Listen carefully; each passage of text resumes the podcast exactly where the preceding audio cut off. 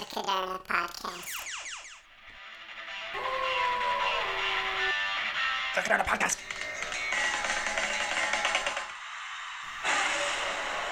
The Caderna Podcast.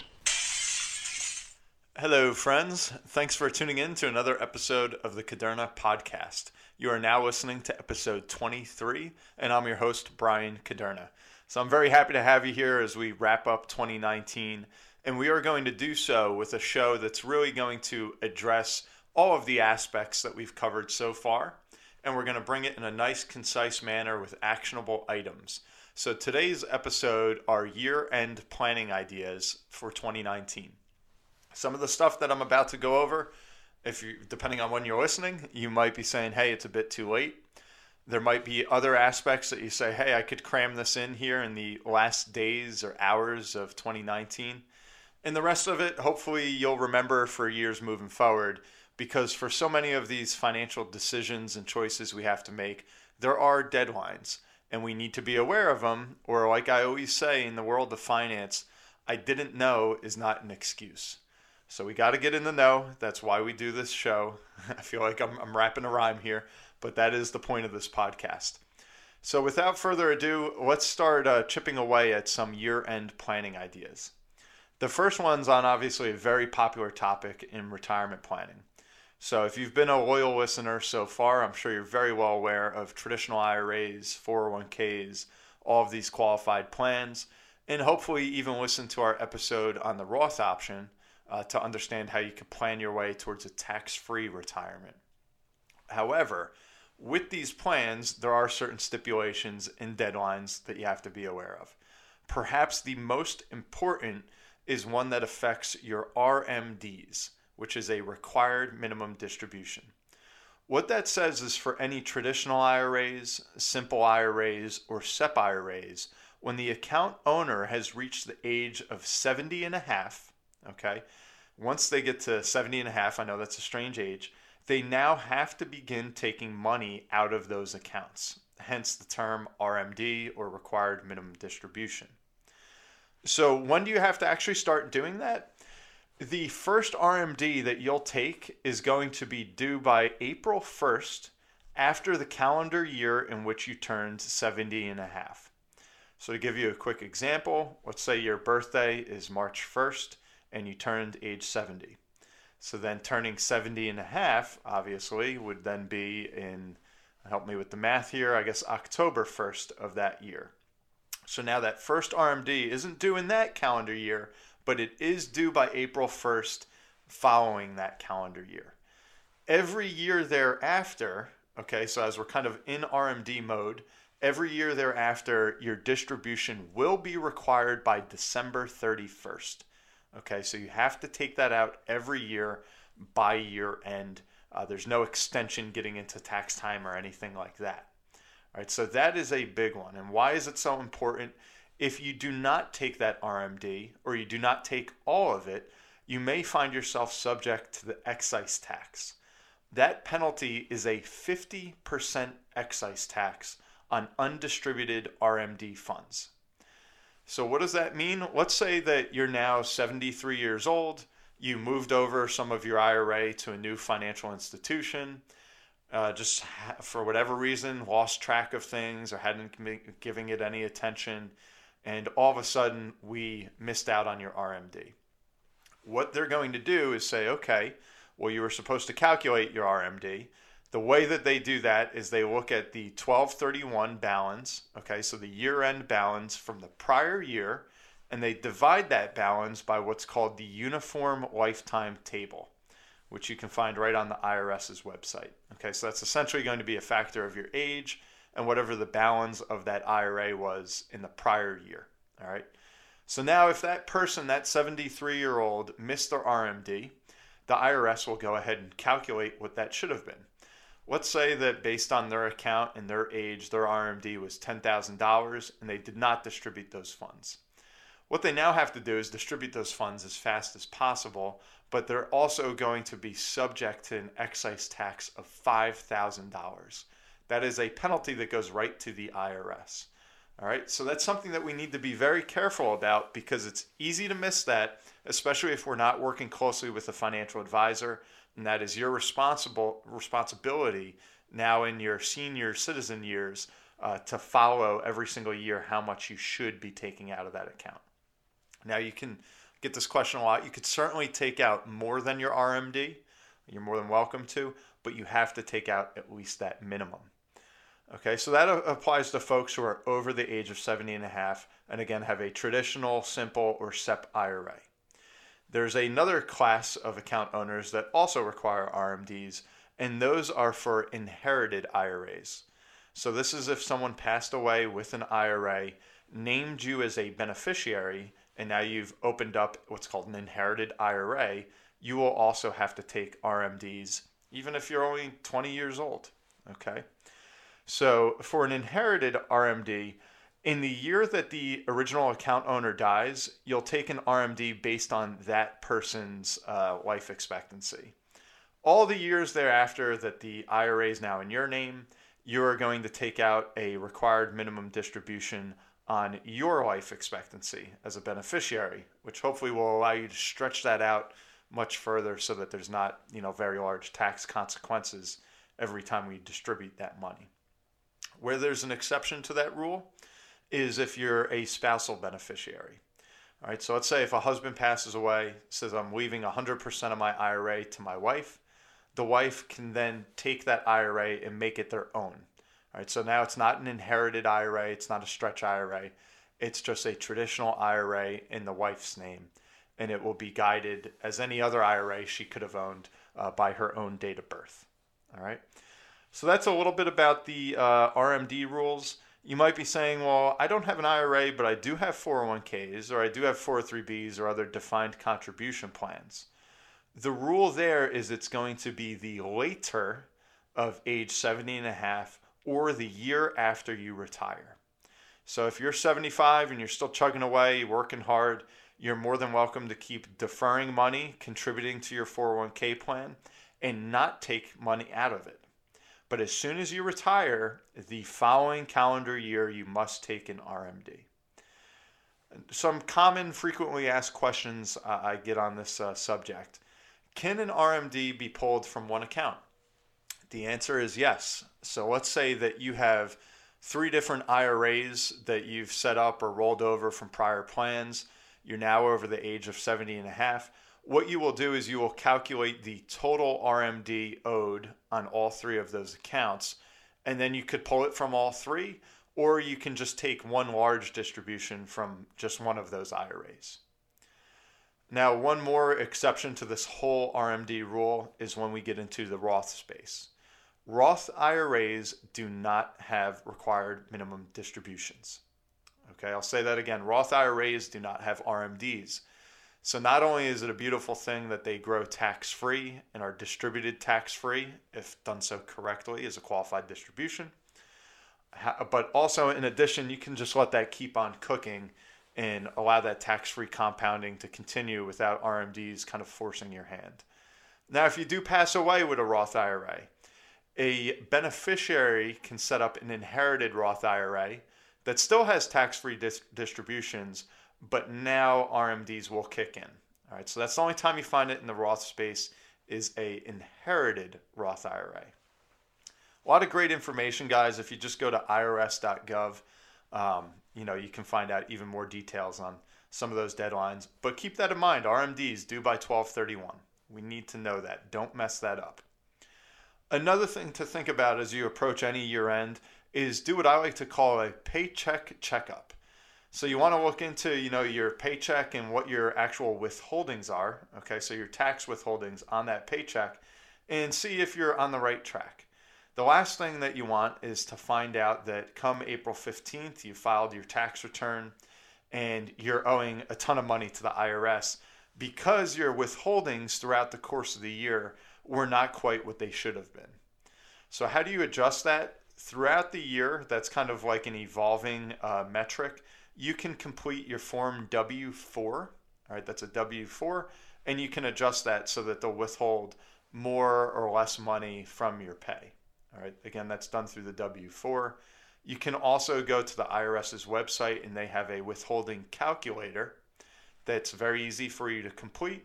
And then it gives you a suggestion of how to actually fill out your W 4 so that hopefully your withholdings are on target. On the flip side, if they were withholding a ton of money, you might find yourself getting a refund next April or when you file your taxes. You might get very excited and say, That's awesome. I just came into all this newfound money.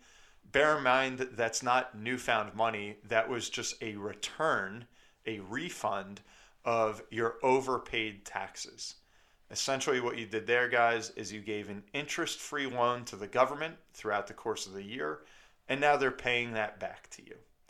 So, ideally, lots of times I recommend to clients you want to try and have it so that you break even, so that when you file your taxes, you're not getting a big refund, you're not owing a lot of money, but you're breaking even so that you had that disposable income throughout the course of the year and you paid the tax liability that you should have. So now you might be saying, well, what if I didn't withhold enough? Or what if I'm a business owner or a contractor and it's my responsibility? I have to actually cut checks via quarterly estimates to make my taxes throughout the year. What if I didn't do enough? There not only will you owe all those taxes come April, but you could also be subject to an underpayment penalty. The way you avoid that penalty is if you either owe less than $1,000, then you just pay your taxes and walk away. Or if you paid at least 90% of your full tax bill, or if you paid 100% of last year's tax bill. So if you fall into any of those three exceptions, you at least don't have to worry about the penalty.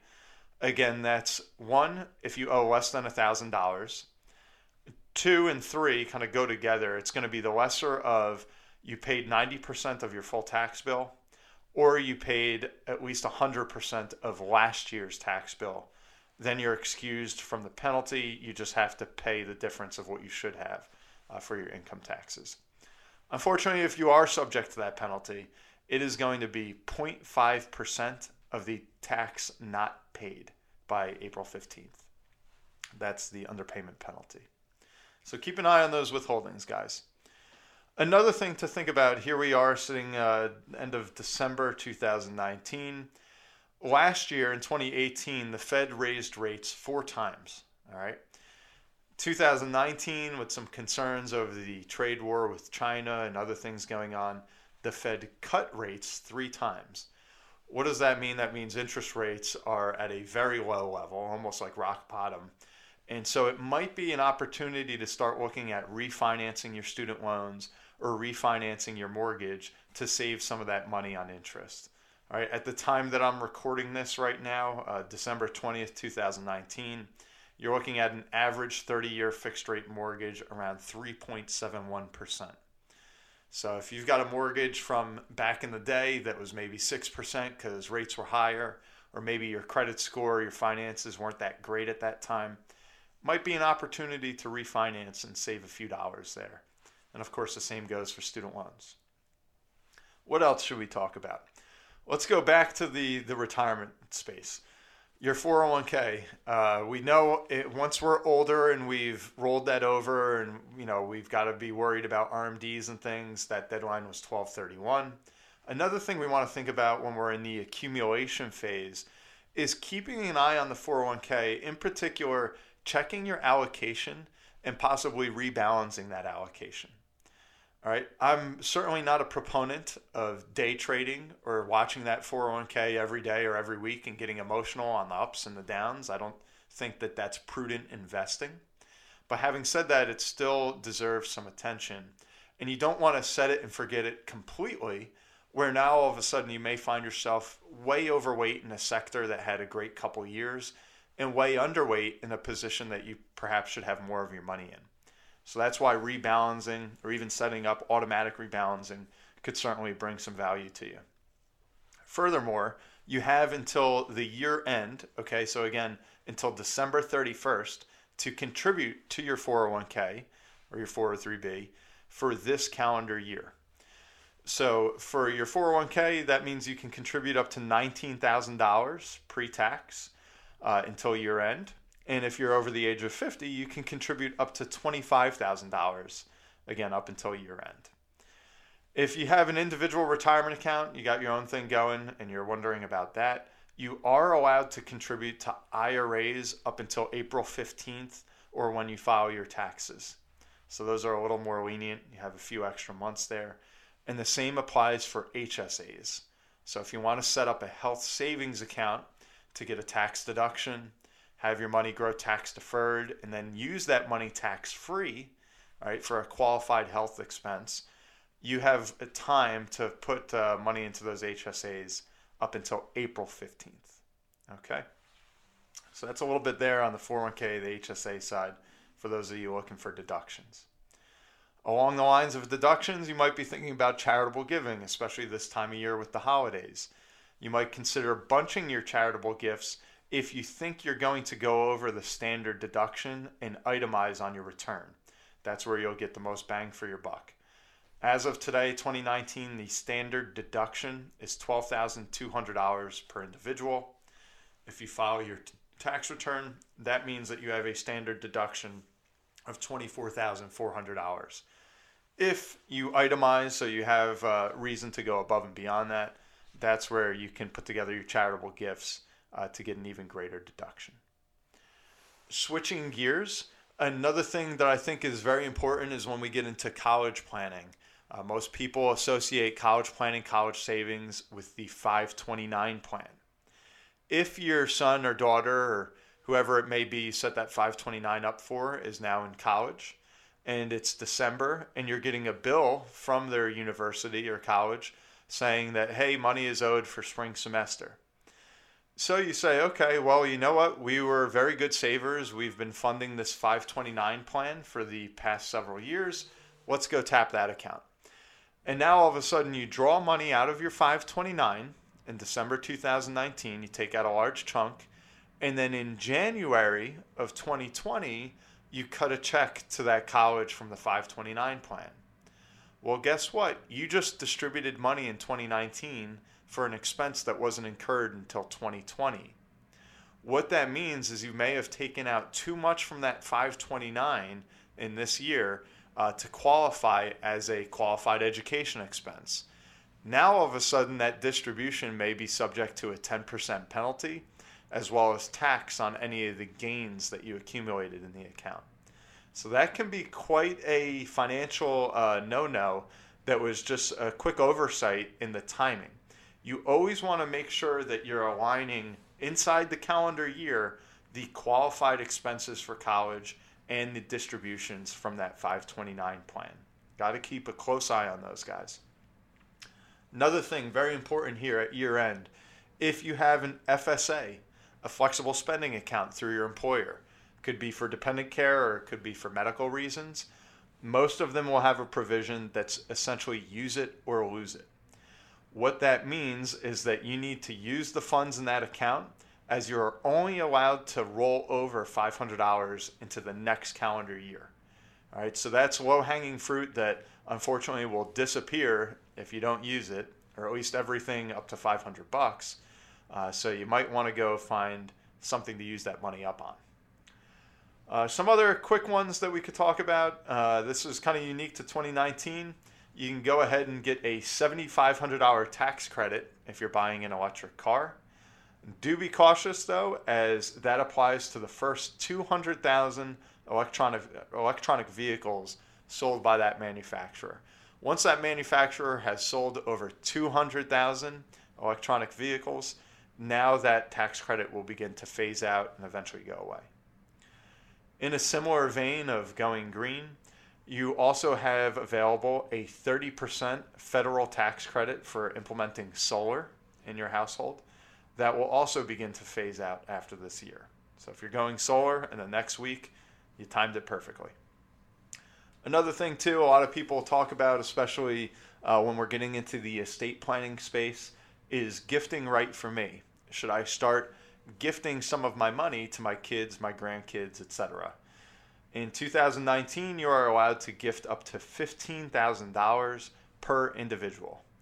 Above and beyond that, you'll be subject to a gift tax return, uh, which, you know, that excess money will then be deducted from your lifetime credit, uh, which could end up triggering either gift tax or eventually um, some estate tax that could have been avoided if we were gifting proactively and underneath that $15,000 uh, limit per individual. Excuse me.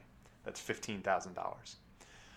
So I know we covered a lot of different ground here, but these are things that at least you should be aware of, and especially these dates, because we always say you woulda, coulda, shoulda, but again, no excuses in finance.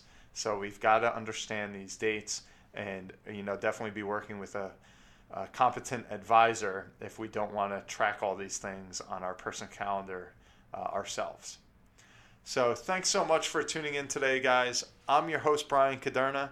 You've just listened to another episode of the Caderna podcast.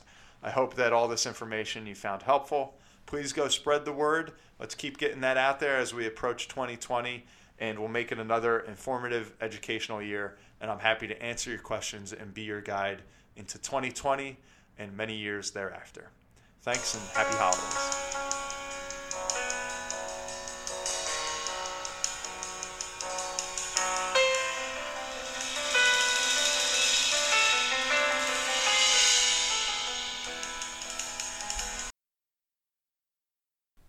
Caderna podcast is for informational purposes only. Individual situations may vary, and the information should be relied upon only when coordinated with individual professional advice. Guardian and its subsidiaries do not provide tax, legal, social security, student loan, mortgage, or real estate advice. Listeners should contact their own tax, accounting, or legal advisors or the Social Security Department in this matter. All investments and investment strategies contain risk and may lose value. Brian Caderna is a registered representative and financial advisor of Park Avenue Securities, LLC, Pass, 300 Broadacres Drive, Suite 175, Bloomfield, New Jersey 07003. Securities, product services, and advisory services are offered through Pass, a registered broker dealer and investment advisor. 973-244-4420. Financial representative of the Guardian Life Insurance Company of America, Guardian, New York, New York. Pass is an indirect, wholly owned subsidiary of Guardian. Caderna Financial Team and International Planning Alliance LLC are not affiliates or subsidiaries of Pass or Guardian. Caderna Financial Team is a division of International Planning Alliance LLC, a general agency of Guardian. Pass is a member of FINRA SIPC. California Insurance License Number OK04194. Content of the Caderna podcast is copyright of Brian M. Caderna, all rights reserved. Any redistribution or reproduction of part or all of the content in any form is prohibited without prior permission from the Caderna podcast.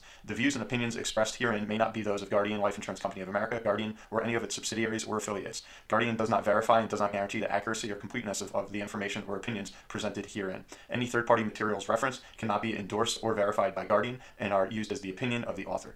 Guardian, its subsidiaries, or affiliates do not provide or issue or advise for mortgages. This material contains the current opinions of the author, but not necessarily those of Guardian or its subsidiaries, and such opinions are subject to change without notice.